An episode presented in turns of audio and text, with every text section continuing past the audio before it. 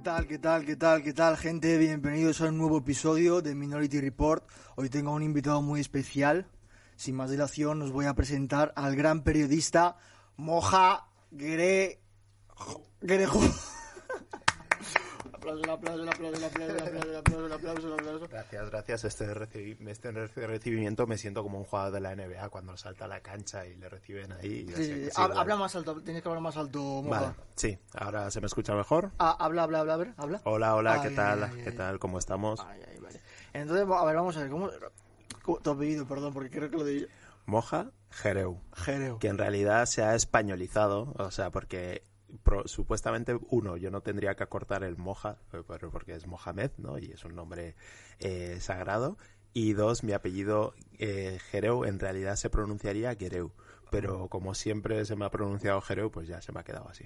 Vale, Mohamed, sé decirlo, el nombre de... Efectivamente, efectivamente, el Mohamed pero... es así como se pronunciaría en verdad. Eso sí, eso sí. Pero bueno, entonces, amigo mío, eres de origen gambiano, ¿no? Sí, mis padres son de Gambia y yo nací en Huesca, que tiene cero glamour.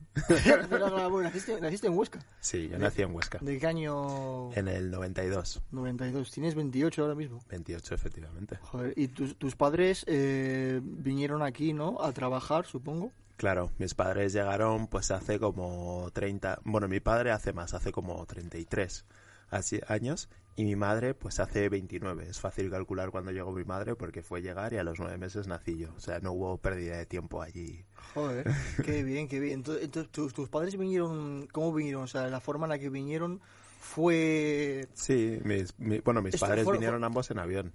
Vale, vale, vale. Ambos vale, vale, en vale. avión. Mi padre salió de Gambia, se fue a Nigeria y estuvo un tiempo eh, ahorrando dinero hasta que ya pudo pillarse un vuelo para venir a, a España. Y mi madre pues vino cuando mi padre ya aquí en España le pudo hacer el tema de los papeles para que él pudiera, para que ella pudiera venir. ¿Nunca estuvieron en una situación irregular nunca?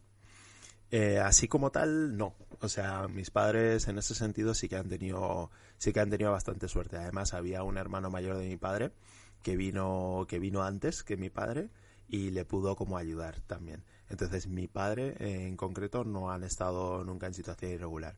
Siempre con, bueno, durante muchos años, pues con el permiso de residencia y tal, hasta que pudo tener la nacionalidad, pero no, en situación irregular no. ¿Y de, de qué trabajabas? ¿Qué, qué trabajo encontró tu padre aquí? Uf, pues mi padre trabajó en el campo, en, en varios campos, recogiendo naranjas, recogiendo eh, fruta en general.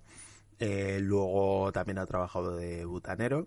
Y también ha trabajado, durante muchos años trabajó en, en una empresa de poliuretano, básicamente, como en la obra, hasta que hasta que se lesionó del brazo, se cayó de un andamio, se lesionó del brazo gravemente, estuvo como más de dos años sin trabajar. Y ya pues desde entonces eh, trabajó en una fábrica de, de croissants y ahora desde hace varios años trabaja de limpieza porque es de lo poco que puede hacer. Eh, porque no puede eh, mover el brazo completamente y tal, entonces es de lo poco que puede hacer. Y en el campo, cuando estuvo trabajando en el campo, hubo, o sea, todo fue bien, no hubo ni no hubo, no tuvo ningún problema en plan en lo que se refiere a las, porque siempre se oyen muchas cosas en plan en el campo de explotación, de abusos. Sí. Nunca, nunca tuvo nada, sobre todo con la población subsahariana que trabaja en los campos, ¿sabes? Sí, bueno, a ver, mi, mi padre, eh, a ver, yo creo que en cuanto a lo que es la explotación, eso es inherente, o sea, yo creo que si trabajas en el campo, la explotación va de la mano, son inseparables.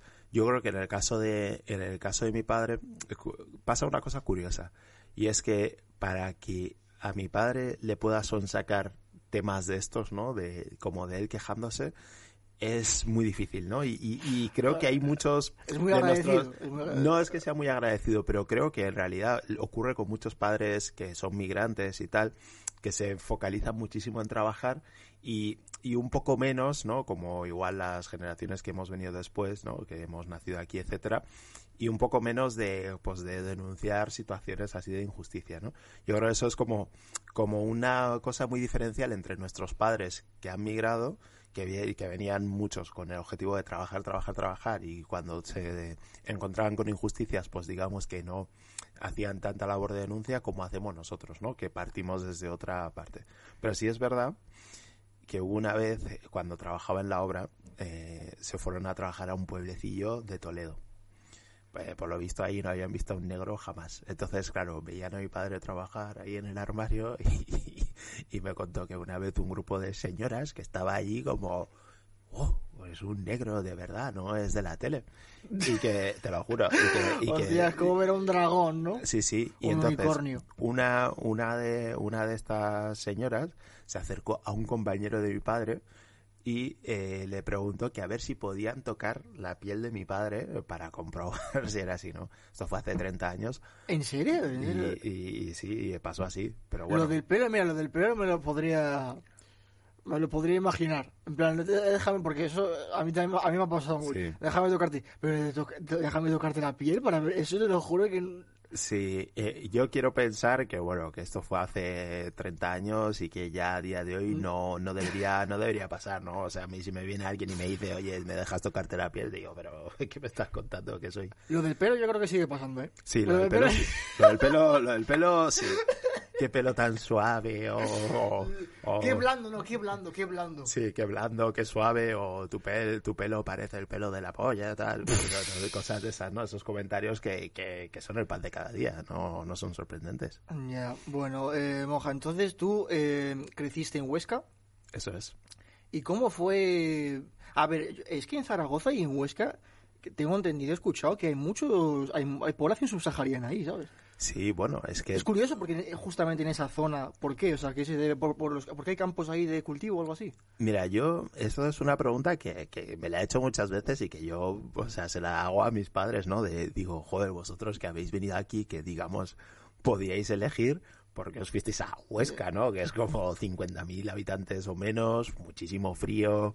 Tal, pero bueno, fue por fue por curro que acabaron allí.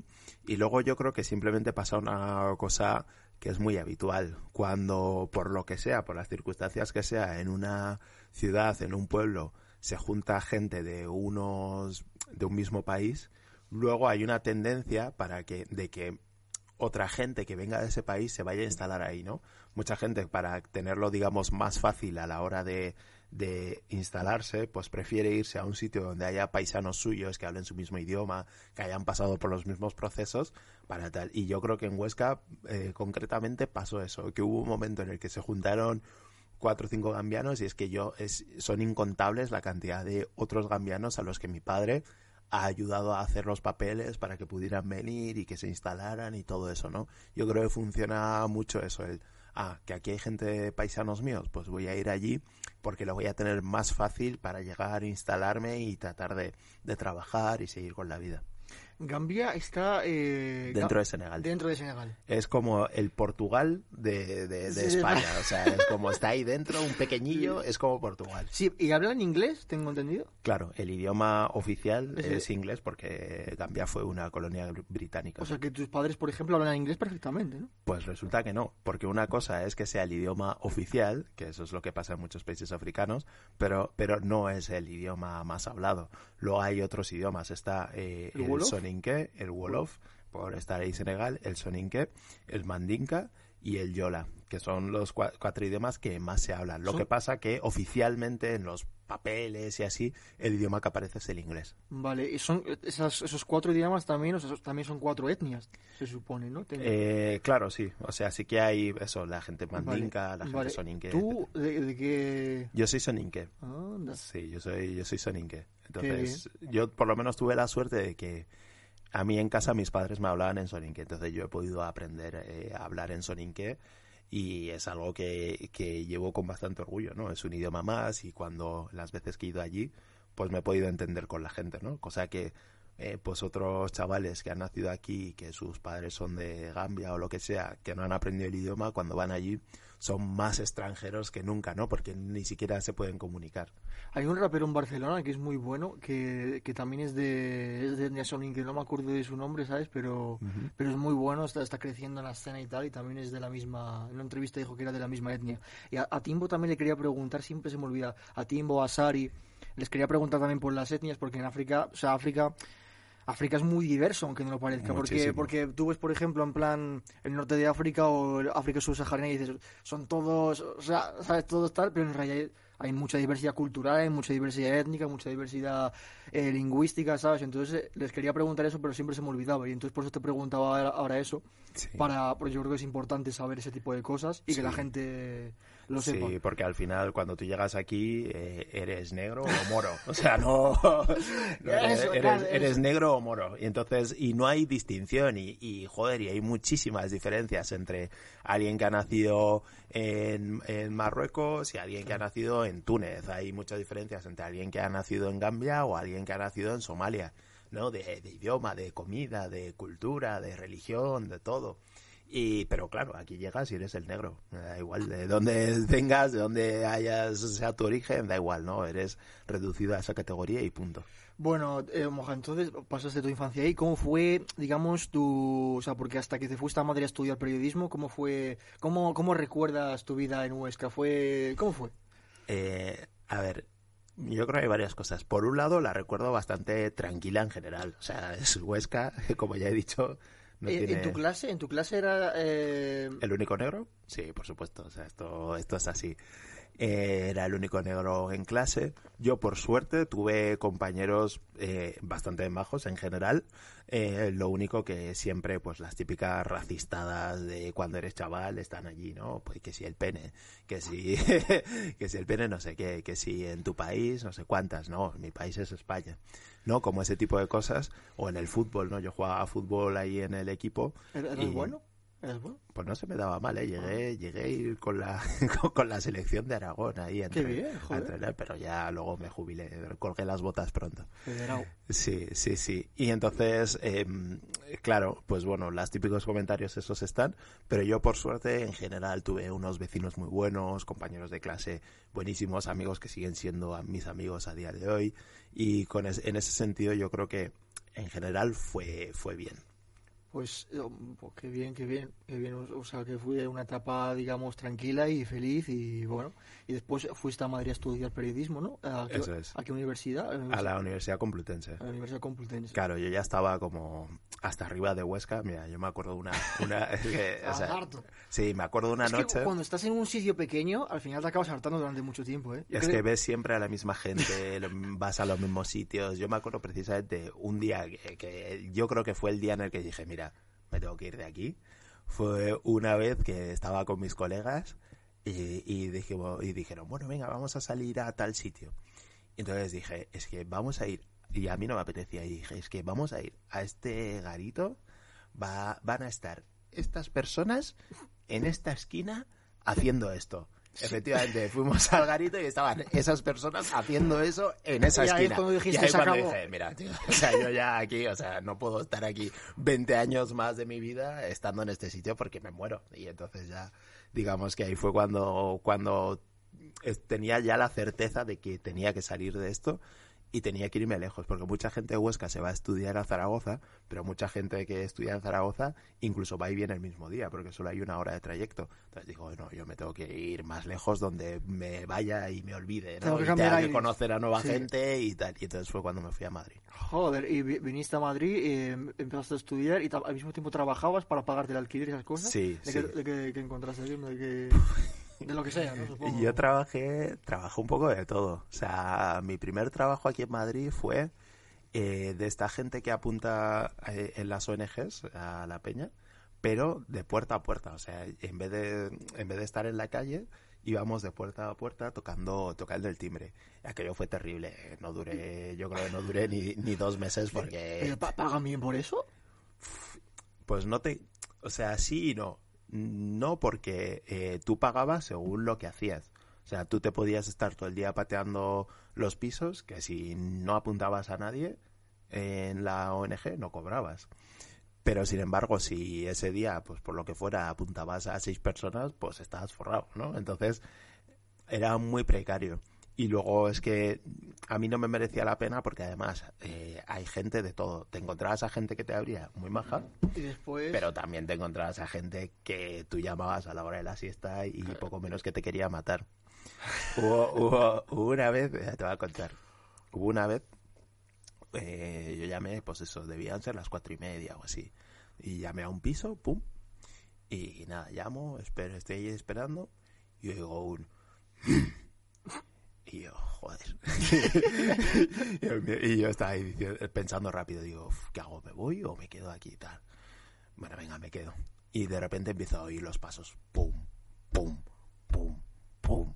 Y yo, bueno, pues ya está, hasta aquí, aquí me he quedado. Y abre la puerta un señor enorme, o sea, yo soy grande, pero este señor era enorme, eh, así grande, co- desnudo, completamente desnudo, pero te juro, eh, completamente desnudo. Yo creo que lo hizo aposta para, para ahuyentarte y decirte, no vuelvas a hacer esto nunca más en tu vida. Te lo juro, con la chorra al aire, tal, y yo, y yo eh, pero esto, eh, me quedé así. Es un castigo. Y dije, bueno, pues yo le voy a contar la milonga, hola, vengo de tal, no sé qué. ¡Pum! Me cerró la puerta ahí en la cara y dije, pues menos mal que me ha cerrado la puerta en la cara. O sea, era, de todo era lo que mejor, lo que mejor, lo mejor que me podía pasar. Sí, que sí, me cerrara que, la puerta en la cara. Porque, sí, porque que, el, que la vista y el panorama desapareciese, sí, sí, porque, sí, sí, pero sí. Porque sale, sale desnudo. O sea, no entiendo la, la estrategia. ¿Cuál es la estrategia? No entiendo. O sea, yo, o sea, yo llamo al timbre, tío, si estás treinta segundos que nadie abre y no se oye nada, yo me iba. Pero claro, este señor se abrió tal, porque yo creo que, que en realidad quería mostrar su malestar, ¿no? Y le daba igual ir desnudo o tal, en plan, yo estoy en mi casa y hago lo que quiero. Joder, pues vaya, vaya, vaya, vaya anécdota, vaya anécdota. Bueno, entonces, entonces, vale, estuviste ahí buscándote la vida, trabajando de lo que sea tal, eh, terminaste la carrera. ¿Y cómo, cómo fueron tus pasos en el mundo profesional después de la carrera de periodismo? Bueno, yo ya durante la carrera, eh, creo que ya en primero de carrera ya me di cuenta de lo importante, de que era muy importante tener experiencia laboral, o sea, hacer prácticas. Y entonces yo en ese sentido, digamos que le quité bastante importancia a lo que eran las clases, porque muchas sentía que no eran muy útiles, etcétera. Y entonces yo me centré sobre todo en hacer prácticas. Y ya desde primero de carrera hice prácticas en verano en el periódico de Huesca, en el diario del Alto Aragón. Eh, hice hice luego prácticas en, en Yahoo Noticias, hice prácticas, bueno, en un departamento de comunicación de una de una gran empresa y así, o sea, yo estaba siempre buscando prácticas, ¿no? Porque por un lado me permitían recibir un dinero y por otro lado me permitían engordar mi currículum y conocer lo que lo que se hacía. Y eso yo creo que, que a mí me sirvió mucho. Luego en dos mil quince, en verano, yo me fui tres meses a Estados Unidos, porque tengo un tío ahí que vive en el Bronx. Hostia, cómo mola, sí, tío. En plan ahí al Bronx, ahí, con esto, ahí a cumplir con los estereotipos de los negros, ¿no? Entonces, entonces me fui allí y estuve ahí tres meses, no me fue muy bien, busqué de curro de periodista, pero cuando vienes de fuera eh, y quieres buscar curro allí, pues básicamente tú ti- la empresa tiene que demostrar que no hay veinte estadounidenses que puedan hacer ese trabajo antes de cogerte a ti. Entonces no me salió muy bien, pero bueno, o sea, lo pasé así guay, me volví. Y entonces ya cuando me volví fue cuando una amiga que curra en el diario, Mónica Zaz, me, que es amiga mía de la carrera, y me dijo, oye, están buscando becarios en, en el diario. Y dije, ah, pues, eh, mando mi currículum, pero ya mismo, según cuelgue la llamada. Y, y bueno, fui, me hicieron dos entrevistas y me cogieron y entré becario en la sección de economía. Que yo no había hecho economía en mi fucking life, pues me metieron en la sección de economía. Y pero bueno, ¿en qué año fue esto? ¿En qué año? En dos mil quince. En dos mil quince. Yo ¿Y? entré en noviembre de dos mil quince como becario de economía y estuve de becario de economía pues como seis meses, así. Y ahí fuiste escalando, a partir de ahí escalando. Y ahí fue y ahí fue cuando me contrataron bueno. como redactor primero para cubrir una necesidad en la sección de economía y luego ya me me quedé ya pues permanentemente, como estoy ahora desde entonces, pues ya como redactor.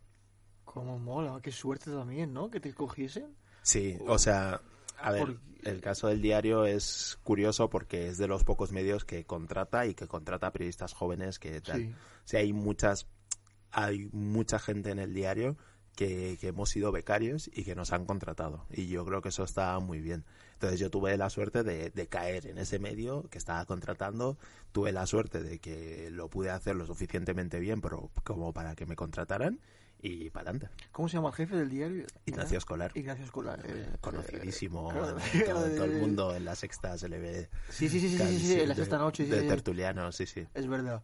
Eh, vale, entonces, Nos has contado cómo te metiste en el diario, que justamente te iba a preguntar eso, pero ah, lo has hecho, lo has hecho ya, tú sin preguntar. Sí, sí. Yo ya no sabías por dónde... Voy para adelante, voy para adelante. Pero también tengo una pregunta. La el, el grupo el, el grupo que es S O S Racismo. Uh-huh. Eso, eh, ¿cuál es la historia? ¿Eso lo fundaste tú? No, que va, que va. Vale, vale, vale. S O S Racismo, ¿Tú, tú de hecho... Presidente, ¿tú fuiste... Yo fui presidente. S O S Racismo, en realidad, se fundó el año que yo nací, en noventa y dos. O sea, vale, vale, ya, vale, llevaba, vale. ya llevaba tiempo. Lo que vale. pasa que yo entré en S O S Racismo pues en dos mil trece, cuando ah. yo todavía estaba estudiando.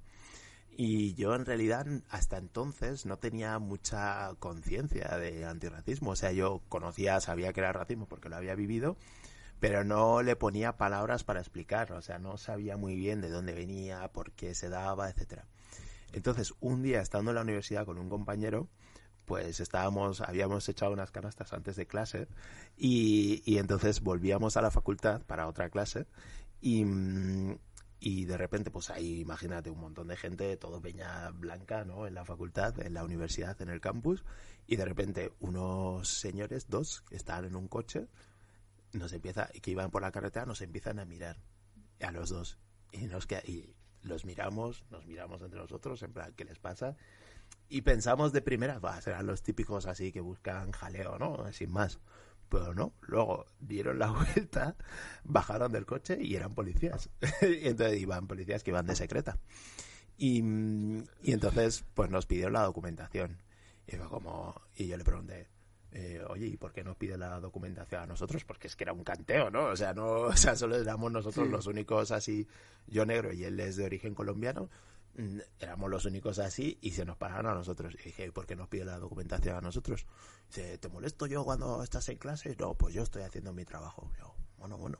Le, doy, le damos la documentación, los dos con el D N I español. Entonces, claro, fue como... Claro. Fue como... Sí, sí, siempre hacen la cara, te lo juro, a mí también, a mí también. Es. Cuando ven el D N I español, sí. es como, hostia, te lo juro, ves la mini reacción sí, en su cara, sí, tío. Sí. Te lo juro que no, estoy, no, no me lo estoy inventando, tío. Sí, sí, no, ¿Es, es verdad así, o no, Moja? Es así, es así. O sea, tú ves en su cara como es una cara de, oh, mierda, he fracasado. La cara del fracaso la ves ahí. Fa. Entonces, pasó una cosa muy curiosa, ¿no? Cuando vieron ahí D N I español... como en plan de, guau, ¿y ahora cómo justificamos esto? Y nos, pre- y nos preguntaron, ¿y lleváis drogas? ¿En serio? ¿Y, y, ¿Y lleváis drogas? Y dijimos, no. Y ni nos cachearon ni nada, y se fueron, tío. Y digo, joder, podíamos haber llevado los bolsillos llenos de marihuana, de todo tipo de drogas, que no nos hubieran cacheado y hubiéramos seguido, ¿no? Porque claramente no estaban buscando drogas, estaban buscando a ver si no teníamos eh, la documentación en regla, pues para poder llevarnos sí. al C I E o lo que fuera. Claro. Entonces, a raíz de eso, fue cuando dije, bueno, hasta aquí hemos llegado. Y fue cuando me fui a... me apunté a S O S Racismo, entré voluntario, y pues dos en dos mil diez... Esto fue, digamos, a principios de dos mil catorce, dos mil, final dos mil trece, así. Y en dos mil dieciséis fue cuando me eligieron presidente de la organización. ¿Cómo mola? Una, una votación, ¿no? Supongo. Una votación, democracia, y democracia. democracia. Yo soborné a la gente para que me votara. No, un poco sí. de corrupción no viene sí, nada. Poco, cuando estamos en España, ¿sabes sí. lo que te digo? Hay que ser honestos a nuestra... Sí, te dicen que te tienes que integrar y dices, pues, pues te tienes que integrar a la cultura del sitio, ¿no? Pues la cultura no, del sitio no. es la corrupción. Sí, sí, claro. Pero, pero, entonces, eh, ese, ese racismo se fundó en el noventa y dos. ¿Y quién lo fundó? Bueno, lo fundaron una serie de personas que fueron una reacción al asesinato de Lucrecia Pérez. Vale. Lucrecia Pérez fue el primer asesinato oficialmente reconocido como racista, dominicana. Una mujer dominicana. Entonces ahí hubo como mucha gente que se organizó, y entre ellas hubo un grupo que fundó S O S Racismo aquí en Madrid. Eran españoles, ¿no?, los que lo fundaron. Sí, eran personas españolas blancas que, que yo creo que hicieron un gran trabajo de, de preocuparse y molestarse por luchar contra el racismo aquí. Qué bien, qué bien. Uh, tengo una pregunta muy muy curiosa, que me parece muy curiosa, porque vi tu vídeo con Forfaz, ¿sabes? Uh-huh. Y, y en el vídeo con Forfaz, que hiciste con Forfaz, contas, contas una cosa que te, que te subastaron en internet. Sí, sí, eso... Bueno, yo soy muy activo en Twitter. O sea, yo en Twitter, pues, he puesto... Pero subasta como la subasta hasta de los esclavos en Estados Unidos en el siglo diecinueve. Efectivamente, efectivamente. Entonces, hubo un día que no me, es que no me acuerdo ni qué puse, ¿no? Y entonces alguien eh, cogió y dijo, comenzamos la subasta, ¿cuánto dais por este negro? Y ahí yo puso, pues yo mil doscientos euros si viene eh, desparasitado. pues yo mil cuatrocientos, si me, se me permite cazarlo. Y así, comentarios así. Y entonces yo lo denuncié. Yo denuncié eso y también unas amenazas de muerte que recibí eh, en, otra, en otra ocasión, y lo denuncié a la policía. Las amenazas de muerte no ha prosperado porque, por lo visto, era gente muy profesional, que se cambió las direcciones I P, etcétera, etcétera. Pero eh, lo de la subasta ha seguido, y de hecho, eso fue en dos mil dieciséis, y ahora en dos mil veinte el proceso judicial sigue. O sea que todavía no se ha resuelto. O sea que, para que veas. Pero, no sé, será, yo creo que va a ser difícil encontrarles. Creo que... No, no, no, o sea, se sabe quiénes son. Ah, vale, vale, vale. Se, se les detuvo, se sabe quiénes son, y está ahora el proceso judicial. De hecho, hace no mucho tuvimos, íbamos a tener el juicio, pero por una cuestión pues se ha llevado a otro juzgado, entonces todavía el proceso sigue. O sea que queda bastante. ¿Cómo mola, sí, eh? Ver, pero, esto, aprendan, pero, ¿sí? pero claro, esto fue hace cuatro años, ¿eh? O sea, han pasado cuatro años y todavía no se ha resuelto. O sea, que, que la justicia va... Sí, o sea, sí, a... vamos, o sea... Sí, sí, no sé. No sé, bueno, no, no, tampoco vamos a comentar nada. Es lo que, es lo que esperemos que se resuelva. Eso es. Y que, se, que haya justicia, básicamente. Eh, ahora quiero preguntarte ya preguntas generales, preguntas sobre... acontecimientos uh-huh. que están pasando de, en la actualidad y tal. Ya Vamos pasamos de la vida de Moja, ¿vale? Muy bien, sí, ya vale, ya estoy cansado de hablar de mí. Pasamos, pasamos de la vida de Mohamed, ¿vale? Y empezamos a hablar de la actualidad, ¿vale? Eh, ¿Tú crees que hay eh, más concienciación social? Porque le hice la misma pregunta a Sara y a, creo que a Timo también. ¿Hay más concienciación social con desde la muerte de George Floyd? ¿Tú crees que la gente está más metida en, ya sabes, en, pues en... Sí, antirracismo. Sí, ¿tú crees o...? Sí, o sea, yo creo que, que por un lado es indudable que mucha gente, hasta que pasó lo de George Floyd, no dijo, hostia, que aquí que hay racismo, ¿no? Que hay mucha gente que no, que no se puso, ¿no? Yo creo que a nosotros una reacción que, que hubo fue que mucha gente, pues dijimos... Tanto que os preocupáis por lo de George Floyd, aquí ocurren cosas como la de George Floyd y aquí ocurren otras situaciones de racismo, ¿no? Entonces yo creo que hubo mucho trabajo aquí de coger aquello y decir, porque al final te da pena, ¿no? Tú estás aquí durante todo el año eh, denunciando el racismo que hay aquí, o sea que no te tienes que ir a esto, en Carabanchel te encuentras casos de racismo, pero sin embargo, hasta que ocurre en Estados Unidos, ¿no? A miles de kilómetros, pues mucha gente no se sorprende, ¿no? Entonces, por, por esa parte eh, está bien el hecho de que ha ayudado a ampliar, ¿no? La concienciación de que mucha gente diga, ah, vale, soy consciente de racismo, pero ahora eso hay que transformarlo, ¿no? Hay que transformarlo en cambio, si no, no sirve de nada. O sea, de nada sirve poner eh, la foto en negro en tu Instagram es que, con blackout es que, es que si final, luego eh, no haces nada, ¿no? Luego en tu día a día no haces nada. Es que al final yo creo que es postureo. Yo creo que en el fondo la gente no, no hay ni conciencia ni nada. En el fondo yo, yo creo que va a seguir pasando, sinceramente. Yo creo que esto, para mira, en mi opinión, Moja, yo creo que esto sí. es, es un bucle. Hmm. Es un, yo creo que, no es por ser pesimista ni nada, ¿sabes? Pero yo creo que en el fondo no hay una, sol, no hay una solución total ni nada, ¿sabes? Podemos O sea, se puede, digamos, concienciar un poco a la sociedad, pero siempre va a haber... ¿Sabes lo que te digo? Sí. Y lo de y lo de toda la gente que se volcó con George Floyd y todo eso, yo creo que gran parte solo era postureo y porque era lo que estaba pasando en el momento.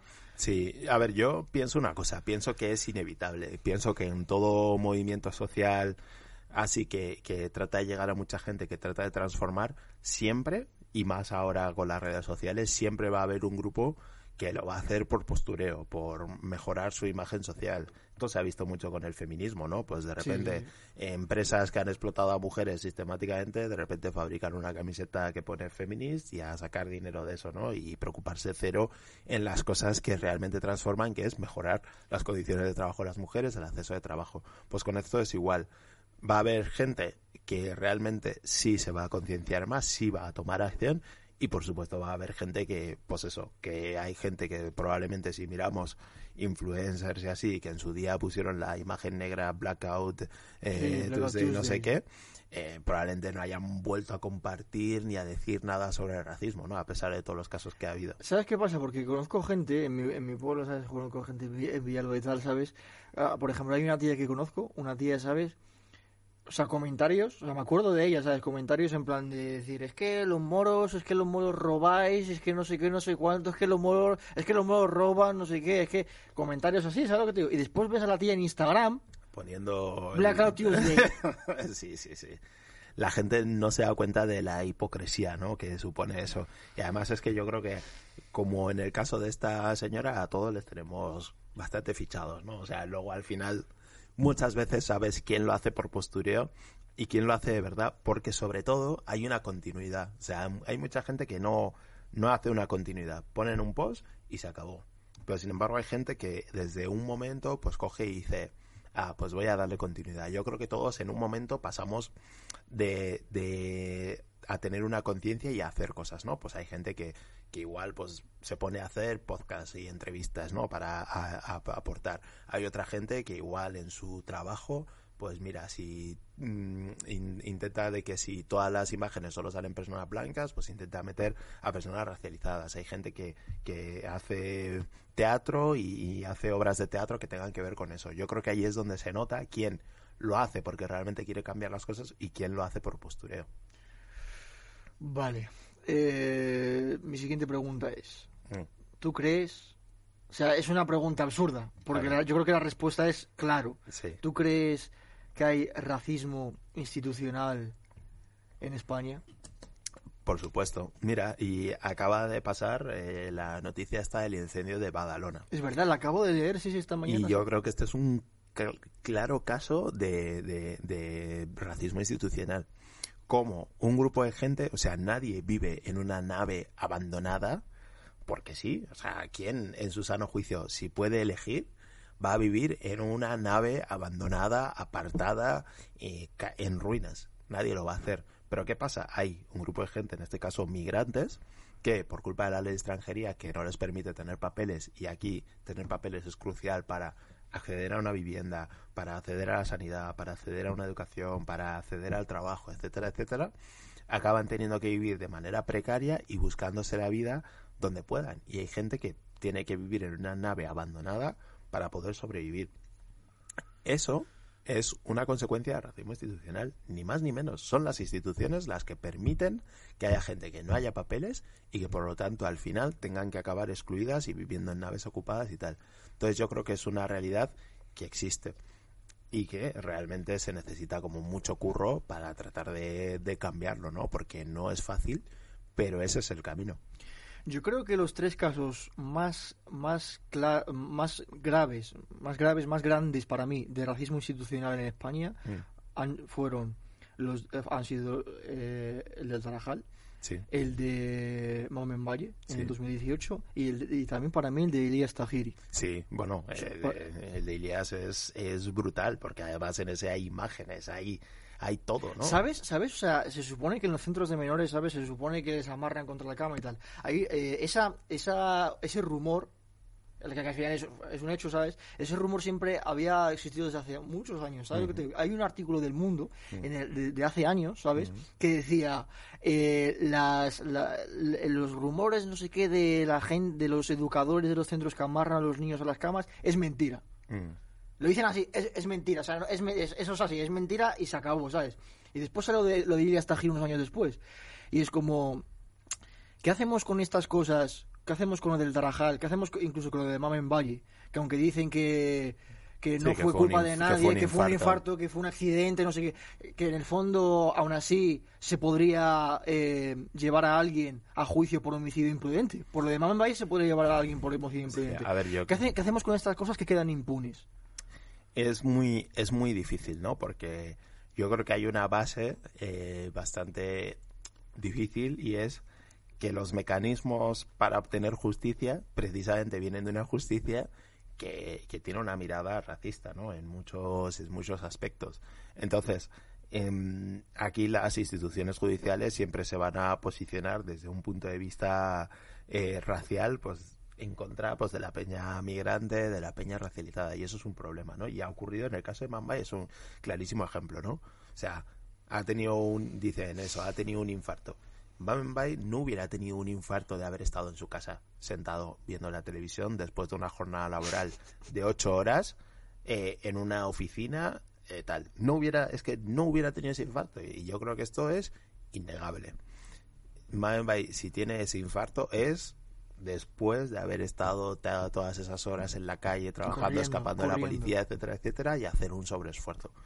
Entonces yo creo que, que, que ahí el problema, y yo creo que hay una cosa por la que tenemos que trabajar, es por tratar de cambiar eh, la mirada de la justicia, tratar de cambiar las condiciones de vida de, de nuestra gente, para que nadie se vea en la situación en la que está Mame Mbaye, que nadie se vea en la situación en la que estuvo eh, Ilias Tajiri, ¿no? Y toda esta gente que acaba en centro de menores, que acaba trabajando en manderos, de trabajadoras del hogar internas, de temporeros ahí explotados, que nadie tenga que acabar en esas condiciones, ¿no? Y que, y, y, pero para eso hay que acabar con las bases, ¿no? La ley de extranjería, la exclusión social, la exclusión a la hora de hacer un empleo. De hecho, mira, lo de atrás, lo que sale justo aquí atrás, ¿sabes? Las sillas volando y tal, es pero, lo de Mame Mbaye. Sí, es lo de Mame Mbaye. Sí, sí, ¿Tú sí. estuviste ese día...? Bueno, yo... Esa Yusuf historia... me contó, Yusuf me contó que estuvo around, around the place, ¿sabes lo que te digo? Eh, eh, yo, ese día, yo flipaba. Mira, justo, yo estaba en el aeropuerto para irme con mis amigos de viaje a eh, Milán. Hicimos un típico viaje entre amigos de la universidad y justo yo estaba en el aeropuerto y me llama mi, una compañera de S O S Racismo, Dana, y me dice, oye, que yo era presidente de la organización en ese momento, eh, oye, que estaba pasando esto y, y algo, o sea, parece ser, me dice, parece ser que hay un chico mantero que se ha muerto. Y yo... pero ¿qué me estás contando? O sea, yo no daba crédito. Pero claro, tampoco era una información confirmada, ¿no? Era como lo que a ella le llegaba. Y claro, yo en ese momento tenía el dilema, porque yo iba a coger el avión en, no sé, media hora o menos. Y estaba en el dilema, digo, ¿qué hago? O sea, con esto, esto, pues bueno, cogí el vuelo y yo creo que fue una mala decisión. Porque mi vuelo, eh, o sea, mi viaje, o sea, yo hay momentos del viaje de los que no me acuerdo. Mis amigos me decían, es que... Es tu cabeza, tu cuerpo está aquí, pero tú no estás aquí. No para de recibir mensajes, eh, mensajes sí. Tratando de organizar la concentración que se hizo al día siguiente, mmm, hablando con un montón de medios de comunicación, muchísimo, o sea, me pasé el viaje entero currando, currando. Y fue una y fue una mierda, ¿no? De estar desde la distancia en un punto tan malo y, y, y no poder acompañar en el sufrimiento de mucha gente que, que conocía directamente a Mame Mbaye y que, y que, y que bueno, y que tuvo que ver toda esa injusticia, ¿no? Y por eso hubo esa reacción de rabia, ¿no? Después de decir, es que esto nos lleva pasando muchos años y ha sido esta vez que un compañero incluso ha terminado muerto. El suceso de Tarajal, o sea, es increíble, ¿sabes? O sea, que haya policías, ¿sabes? Que vengan, hay migrantes que están nadando a la playa, ¿no? Inmigrantes, ¿no? Ilegales, sí. Inmigrantes ilegales, sí. ¿Qué pasa? Y vino un policía, ¿no? Con una pelota de goma y dice, vamos a dispararles a la cara con una pelota de goma para que no lleguen. ¿Y eso, y, y esa causa judicial sigue abierta? ¿La causa judicial de Tarajal sigue abierta o qué ha pasado? Bueno, es que eso, o sea, lo último es que no, aquí no ha pasado nada, que los agentes estaban haciendo su trabajo y, y, y no solo eso, sino que ahora... Eh, el Constitucional ha avalado las devoluciones en, en caliente, ¿no? Por así decirlo. Marlaska. Eh, ha sido Marlaska. Bueno, ha sido, ha sido el, tru, el Tribunal el, Constitucional de realmente, Unión, de la Unión pero, Europea, el, pero el gobierno lo apoya, o sea, porque el gobierno pero, el gobierno fue quien recurrió para que se avalara, ¿no? Esto. ¿A ti te parece normal lo de Marlaska? Que digan, plan, vamos a quitar los pinchos de las vallas ah, sí. porque es inhumano y, y no pone diez metros más de valla. Y, no, no, no, eh, quitamos los pinchos, no los quitan. No, todavía no los han quitado y, a, y avalan las devoluciones en caliente después. Es como, quitamos por aquí y ponemos por aquí, ¿sabes lo que te digo? Claro, es que Entonces, hubo, hubo puntos en los que quitaron lo, las cuchillas pero pusieron la valla diez metros más alta. Eh, Entonces, este, pero este... ¿Este este ministro es de izquierdas o de, de cómo bueno, va la cosa? No, no creo que sea solo el ministro, al final él es un ministro, pero hay un gobierno entero, ¿no? O sea, eh, que podría hacerle cambiar de, de políticas. Entonces yo creo que aquí hay que poner el foco en el gobierno, con Pedro Sánchez a la cabeza. Y Pablo Iglesias, que, ¿no? Sí, sí, con Pedro Sánchez a la cabeza, pero como todo el resto del gobierno detrás, porque están llevando a cabo una política migratoria Que, que, que el P P, o sea, firmaría con los ojos cerrados. El P P firmaría la política migratoria de, del P S O E ahora, del P S O E y Unidas Podemos, ahora mismo la firmarían con los ojos cerrados. Esto es así. ¿Nos vendría bien hacer un partido propio? O sea, tú sabes a lo que me refiero. Nos vendría, o sea, vendría, sí. o sea, ¿sería útil de alguna forma o sería una tontería? Yo ¿Tú creo... crees que este gobierno, digamos, o Podemos, por ejemplo, ¿tú crees que está luchando realmente por, por los derechos de...? No, no. O sea, contra el racismo, no, para nada. O sea, no ha habido, de momento, no ha habido ni una sola medida, ni una, que haya ido en favor de las personas migrantes. Ni una, ni racistas, ni una. A día de hoy, en lo que llevan gobernando, ninguna. Ha habido una pandemia y todo lo que quieras, pero incluso las medidas que han implementado Eh, hacia la pandemia han excluido sistemáticamente a las personas migrantes y racializadas. Entonces, no, todo eso de no vamos a dejar a nadie atrás es una mentira, como un templo. Es una mentira. He, he visto un artículo hace poco que dice del ministro Castells, creo que era algo así, del ministro de Seguridad Social, no sé, algo así. Ah, de Escriba. Escriba, perdón. Mm. Que dice que a los menas mm. les van a eh, posibil- digamos, les van a hacer más fácil Eh, eh, el hecho de que puedan trabajar cuando cumplen los dieciocho años. Yo creo que eso nunca va a pasar. Y para, tra- y para trabajar en el campo y durante un tiempo, que es que esa es la cuestión. Sí, sí, sí. ¿Tú crees que la ley de extranjería es una... O sea, ¿en, en qué... ¿Cómo discrimina? ¿Cómo es discrim- ¿Esa ley cómo, es, cómo discrimina? ¿En qué sentido discrim- es, discrimin- es una ley discriminatoria? ¿En qué sentido? Mira, desde el momento en el que, por ejemplo... se necesitan tres años de arraigo para poder trabajar. Para poder, para poder tú te, empezar a aplicar, a tener la documentación. Entonces, ¿qué pasa? Tú esos tres años... ¿Qué haces? Tienes que... Tú, por un lado, la ley te exige que tú tienes que estar tres años aquí para luego poder aplicar a tener los papeles. Por otro lado, mientras tú estás esos tres años aquí, no puedes trabajar, digamos, con contrato, legalmente, claro. Con contrato. Tal. Tienes que entonces, trabajar en negro. Entonces, claro, ahí entra una serie de, de cuestiones, ¿no? ¿Cómo te mantienes en esos tres años? Si no encuentras eh, trabajo en si negro. Si no encuentras trabajo y encima, si eh, en cualquier momento la policía te puede hacer una parada, ver que no tienes papeles y mandarte de vuelta a tu país. Entonces, es, es muy jodido. Y eso lo permite la, la ley de extranjería. Y aquí, si no tienes... Eh, papeles, incluso cuando tienes papeles se te hace muy difícil acceder y poder cumplimentar tus derechos básicos. Mira, ahora que se habla tanto de la Constitución, el acceso a la vivienda, por ejemplo, es un derecho constitucional y es un, realmente es un derecho humano, el acceso a la vivienda, pero sin embargo eh, en, infin- o sea, en el noventa y ocho por ciento de las viviendas, si tú no tienes papeles, los caseros te dicen no, no te voy a, no te voy a alquilar este piso. Por lo tanto, tu, un derecho fundamental, básico, derecho humano, derecho constitucional y todo lo que quieras, por la extranjería que no te permite tener papeles, no te permite ejercer ese derecho. Y así ocurre con un montón de situaciones. Entonces, la ley de extranjería básicamente empuja a, a los inmigrantes a, a hacer cosas ilegales exclusión. O incluso a delinquir. A los márgenes. A ver, o sea, no creo que sea una... una consecuencia natural eh, el hecho de que una vez estés fuera del sistema, o sea, que, que el sistema te expulsa, que te dediques a la delincuencia. Sí es cierto eh, que al final hay, o sea, la gente busca mecanismos para sobrevivir, y además el tema de, de delinquir y tal es, digamos, relativo, porque por ejemplo la gente que se dedica a la manta, ¿no? O sea, a la manta Eh, que por ejemplo que cogen y, y hacen un bolso, pues compran un bolso de Nike que no es de Nike y lo venden, etcétera, etcétera. Oficial, realmente, pues según la ley, pues es una actividad ilegal porque no sé qué, no sé cuántas, pero luego realmente ellos son los que ponen la manta, pero realmente ese bolso no lo han fabricado ellos, no son ellos los que cogen un bolso y le ponen la pegatina de Nike y ya está, sino que eso viene, entra por las aduanas, se venden en, están en tiendas de al por mayor, ellos las compran de allí y ellos simplemente las venden en la, en la calle. Entonces, ¿dónde está la ilegalidad ahí? Es la ilegalidad de quienes compran esos productos y los revenden en la calle para sobrevivir. O, si tú quieres realmente perseguir las falsificaciones y todo eso, realmente tendrás que ir a las empresas que realmente están haciendo ese negocio de traer todos esos productos de países como China, etcétera, le ponen un, una marca de Nike o Adidas o lo que sea y luego lo venden, ¿no? Y entre ellos quienes lo compran son los, son los manteros, pero también cualquiera de nosotros puede ir a una tienda de esas y comprar un bolso de esos. Eh, la, ¿Te parece justo que, que haya convenios con ciertos países para facilitar por ejemplo, la nacionalidad eh, de sus inmigrantes, o por ejemplo, por ejemplo los chinos. Los, los inmigrantes chinos que vienen, cuando vienen aquí, eh, están eh, cinco años sin pagar impuestos, se supone.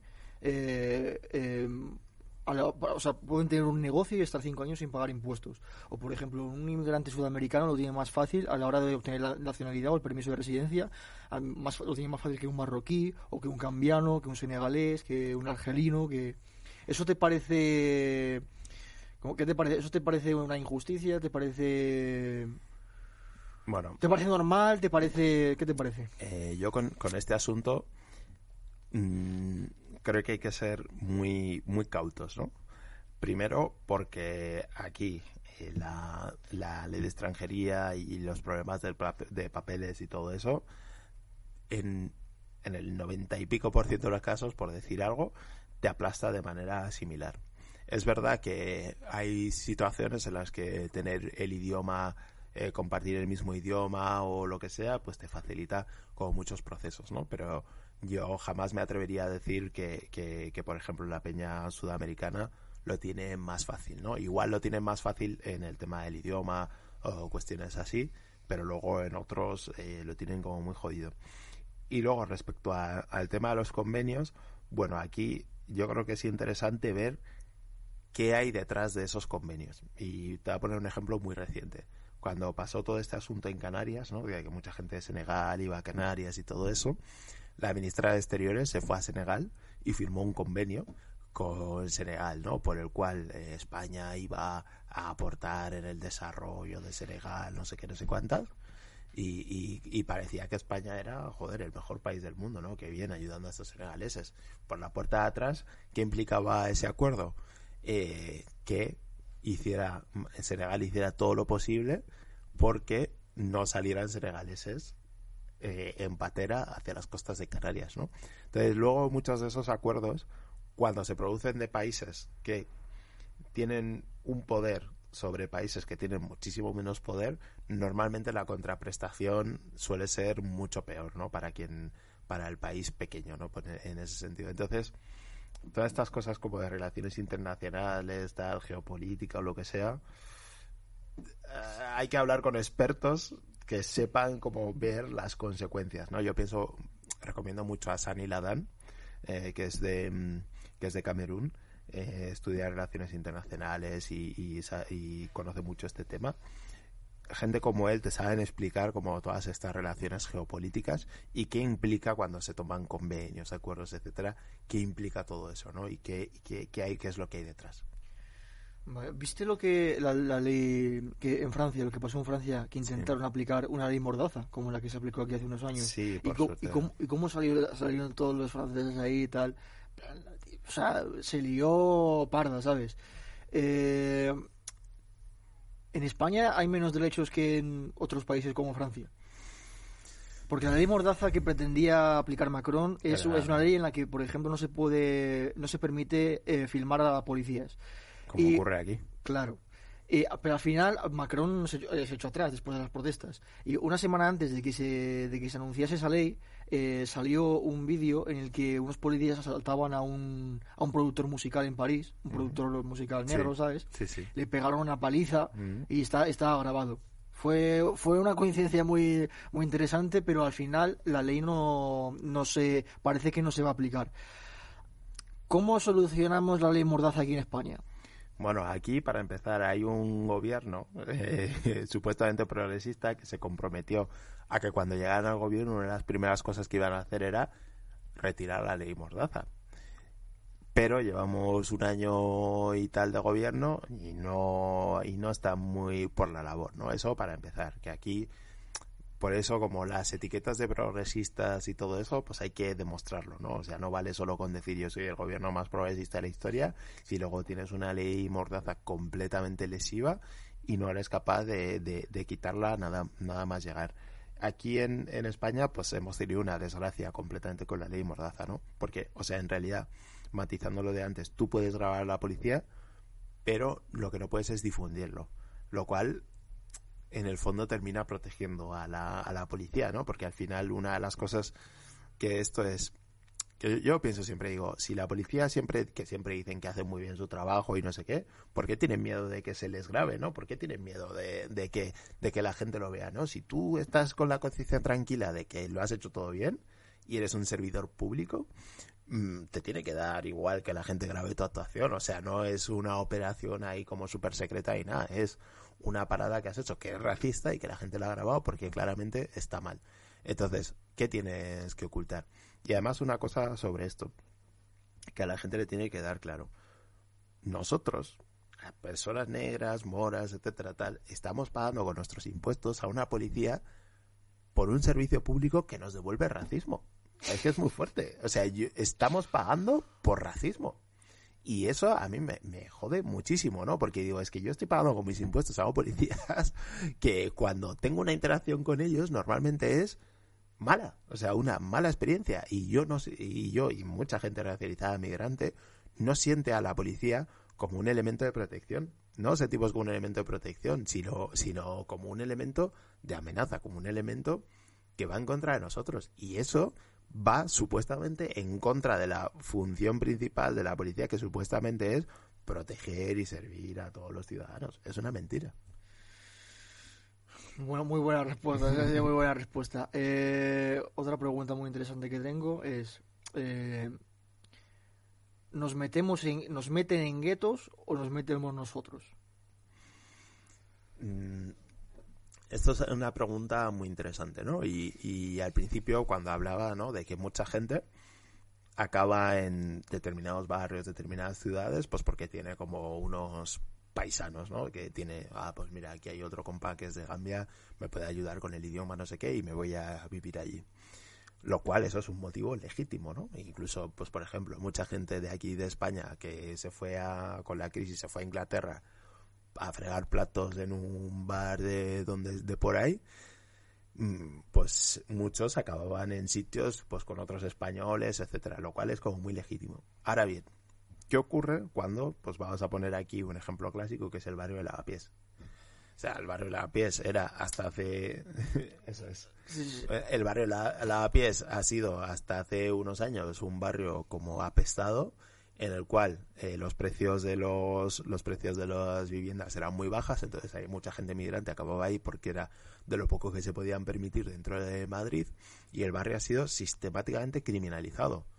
Sistemáticamente eh, eh, la policía está allí, con razón o no. Además, pasa una cosa muy curiosa. En Lavapiés, un vecino llama porque otro vecino está haciendo ruido, y esa persona y, y la policía no, o sea, vienen cuatro lecheras con un sonido que dices, bueno, o sea, aquí por lo menos la operación eh, lo, lo que sea, y es una llamada por por, por el ruido. Pero luego, por ejemplo, esa misma llamada en un barrio, en el barrio de Goya, van Mierda. dos agentes y, y, y andando.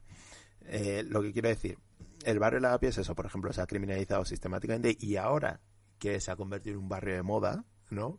Uno, los precios han subido, se está expulsando a toda la gente migrante, tal, y todo eso, y de repente el barrio ya no es tan, entre comillas, ya no es tan conflictivo. Y si es conflictivo es para terminar de echar a los pocos que quedan ahí resistiendo. Entonces, creo que aquí sucede, creo que suele pesar más la, la exclusión que se da desde, desde las instituciones, ¿no? Que mucha gente acaba en esos guetos porque no puede permitirse otro sitio, porque no puede pagar un alquiler en, en otra zona o lo que sea. Y eso al final acaba generando lo que se llama guetos, que yo creo que muchas veces tiene más del nombre que se le gueto, por el nombre que se le pone, a por lo que realmente es. Sí, eso yo creo que es, que es importante. Muchas veces suele ser peor el nombre que se le pone a esos guetos que lo que realmente luego es. Tú luego paseas por Lavapiés, conoces a la gente de Lavapiés, etcétera, y es como cualquier otro cualquier otro barrio, atravesado, por desgracia, por una pobreza sistémica. Pero, sin embargo, eh, eh, el nombre que hay sobre el barrio, o sea, es una mierda, ¿no? Y eso, al final, acaba haciendo más que sea eso un gueto que lo que es la vida allí en sí. Pues... Pues yo creo que... Te he soltado, te he soltado buena chapa. ¿Eh? No, te me he soltado buena chapa, me he soltado buena, buena chapa, chapa y... Buena chapa. Yo qué sé, sinceramente, si te digo la verdad, se me han acabado las preguntas, tío, que yo tengo, no tengo preguntas, está, está, muy, está muy bien, ¿sabes? ¿Tú crees que hay, que hay esperanza?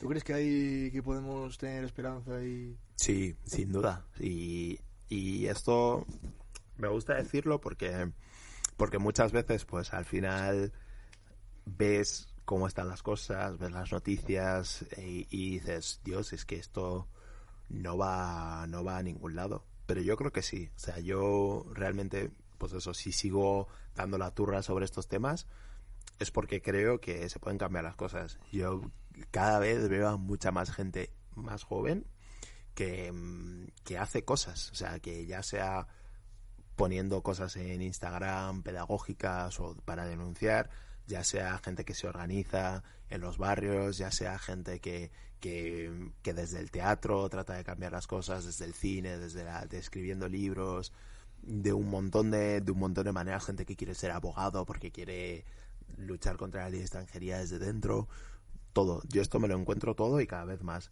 Y a mí eso me da esperanza, ¿no? Porque al final es como... Yo pienso, por ejemplo, cuando los insultos que recibo en redes, ¿no? Eh, yo a veces digo, guau, wow, cuántos insultos recibo, ¿no? Y Y a veces como que te cuesta eh, unirlo, o sea, compararlo con el cariño que, que realmente sientes, ¿no? Que cuando alguna vez he necesitado alguna cosa en red y lo he puesto en redes, el cariño ha sido como brutal, ¿no? Y a veces como cuesta poner en la balanza porque muchas veces lo negativo pesa mucho, se ve mucho, se te mete dentro y dices, ah, pero ¿por qué pasa esto? Pero yo realmente creo que sí hay esperanza. Creo que en los ulti- yo en los años que llevo desde que entré en S O S Racismo hasta ahora creo que hemos ido a mejor en muchos aspectos, en otros no, pero creo que en, en muchos aspectos hemos ido a mejor, pero solo queda concretar eso y que esos cambios lleguen a todo el mundo, ¿no? A todas las personas y, y sobre todo a las personas que están más jodidas a día de hoy. Hay que llegar arriba, hay, hay que llegar, llegar arriba como sea. Hay que llegar, hay que llegar. Hay que llegar, hay que llegar. Sí. Eh, ¿a, ¿A qué te refieres? ¿A qué te, a, a qué te refieres con lo de en plan, los, los has dicho fracasos o fallos así en plan eh, de S O S Racismo? En plan, ¿habéis tenido habéis tenido tenéis objetivos que no habéis podido cumplir? O bueno, yo creo que como en todo como en todos lados, o sea, yo creo que S O S Racismo lo que no se puede negar es que lleva pues esos veintiocho años al pie de cañón, luchando contra el racismo y haciendo todo lo posible para mejorar la vida de las personas migrantes y racializadas. Y yo creo que es normal que hay veces que pues que haya errores, que se hago, se siga una estrategia y no funcione y tal. Pero yo creo que lo importante es, uno, seguir y dos, ser creativos, ¿no? Que hay veces, que yo creo que pasa mucho, ¿no? Que que dices, bueno, eh, he organizado esta manifestación y han ido veinte. Ya, ya, ya. Y dices, joder, pues vaya mierda, ¿no? Pues igual allí, pues igual ahí lo que se necesitaba realmente es creatividad, ¿no? Cómo activar a la gente. Igual, si antes tú lo que tenías que hacer era pegar cuatro carteles en el barrio, pues igual ahora lo que tienes que hacer es, no sé, llamar a un artista eh, de rap que sea musulmán y que, y que, bueno, y hacer un concierto y luego la mani, ¿no? Y que la gente vaya al, al concierto y se quede para la mani. Yo qué sé, como ejemplos tontos, pero como ser creativos, aprovechar lo que vivimos ahora, la situación que vivimos ahora, tratar de tirar todos de todos para mejorar, ¿no? Y yo creo que los errores son legítimos y son... y son normales. Para aprender, para poder aprender y seguir adelante y evolucionar. Exacto. ¿Tienes eh, algún mensaje, uh, así, para, para, para terminar, tienes un mensaje así para, para la gente, un mensaje inspirador? Lo tengo que mensaje... decir a cámara, en plan, ahí. O, o, siempre okay. Como mirando, ¿sabes? Comiendo yo, en plan, ¿sabes? Poniéndome así como intenso. eh, no, yo, a ver, yo creo que algo importante es que... Hasta ahora siempre, y mucha gente eh, se ha escudado en que yo no soy racista para no cambiar las cosas, ¿no? Como decir, ah, bueno, yo es que no soy racista, y es como, muy bien, maravilloso, palmadita en la espalda, pero lo que se necesita realmente es que seamos antirracistas. Y ese ser antirracistas implica tomar acción, implica que desde que estás con tus amigos, que estás con tu familia, hasta que te organizas y sales a la calle y luchas contra la extranjería, contra la exclusión, que estás allí trabajando y tomando acción, y tomas partido y te posicionas contra el racismo. Y yo creo que esa es la diferencia que tenemos que marcar para ser más y para poder transformar las cosas antes. Pues muy bien, Moja, muy bien, Mohamed, muy bien, Mohamed, muy bien, muy bien, Mohamed. No me llaman Mohamed ni, ni mis padres, tío. Pero te molesta, te molesta que te llaman. No, pero, pero me sorprende, porque ni, ni mis padres, hasta mis padres me llaman Moja. Joder, tío. O sea, que bueno, sí. Yo que pues te llamo Moja, no pasa nada, tío. Bueno, eh, no, no. Mohamed me recuerda, no sé, a... a que no sé, a alguien que no soy yo. No, no, no, pero bueno, Moja, eh, ¿algo que quieres promocionar? ¿Algo...? No, no tengo nada que promocionar. Que va, tío, yo no, no promociono nada. Eh, Tienes más seguidores en Twitter que en Instagram, ¿no? Sí, yo siempre he sido más prolífico en Twitter. En Instagram no termino de acostumbrarme, no sé. O sea, no. Ahora tendría que estar subiendo un stories y así, pero no termino de meterme. Bueno, sigues en la plataforma de S O S Racismo, obviamente, ¿no? No, ahora ya no. Ah, me vale. jubilé vale, vale, vale. Me jubilé hace unos meses. Vale, vale. Y vale. ahora, bueno, ahora estoy escribiendo un libro que espero que se publique hacia marzo o así. Eso, ah, bueno, esto es promoción, ¿no? Para que estoy promocionando un libro que no ha salido, entonces no ya, es tan bueno, promoción. Pero, pero se puede... Pero bueno, dejo ahí el... Ah, vale. ¿Se puede? ¿No se puede contar nada? Sí, sí, sí, se puede, se puede. Pero se puede, o sea, sobre el libro, en plan de que... Ah, uh, a ver, va sobre racismo, o sea, no, no es ningún spoiler, no es ningún spoiler. Hasta ahí puedo decir. Vale, vale, vale, vale. Pues vale, tu Twitter, pues... Te, te... Arroba Moja Jerew en todas las redes sociales, en todas las plataformas. Pues, pues muy bien, Moja. Eh, nada más, básicamente, ha sido un placer. Ha sido un placer estar contigo aquí y hacer esta este episodio contigo, esta entrevista. Y yo creo que han quedado muchas cosas, hemos dicho muchas cosas interesantes y, y nada más, básicamente ha sido un placer, eso es verdad. Muy bien. Y nos vemos en el siguiente episodio. Y nada, que se... cuidaros todos y sed felices. Venga, bye bye, venga, adiós. Chao.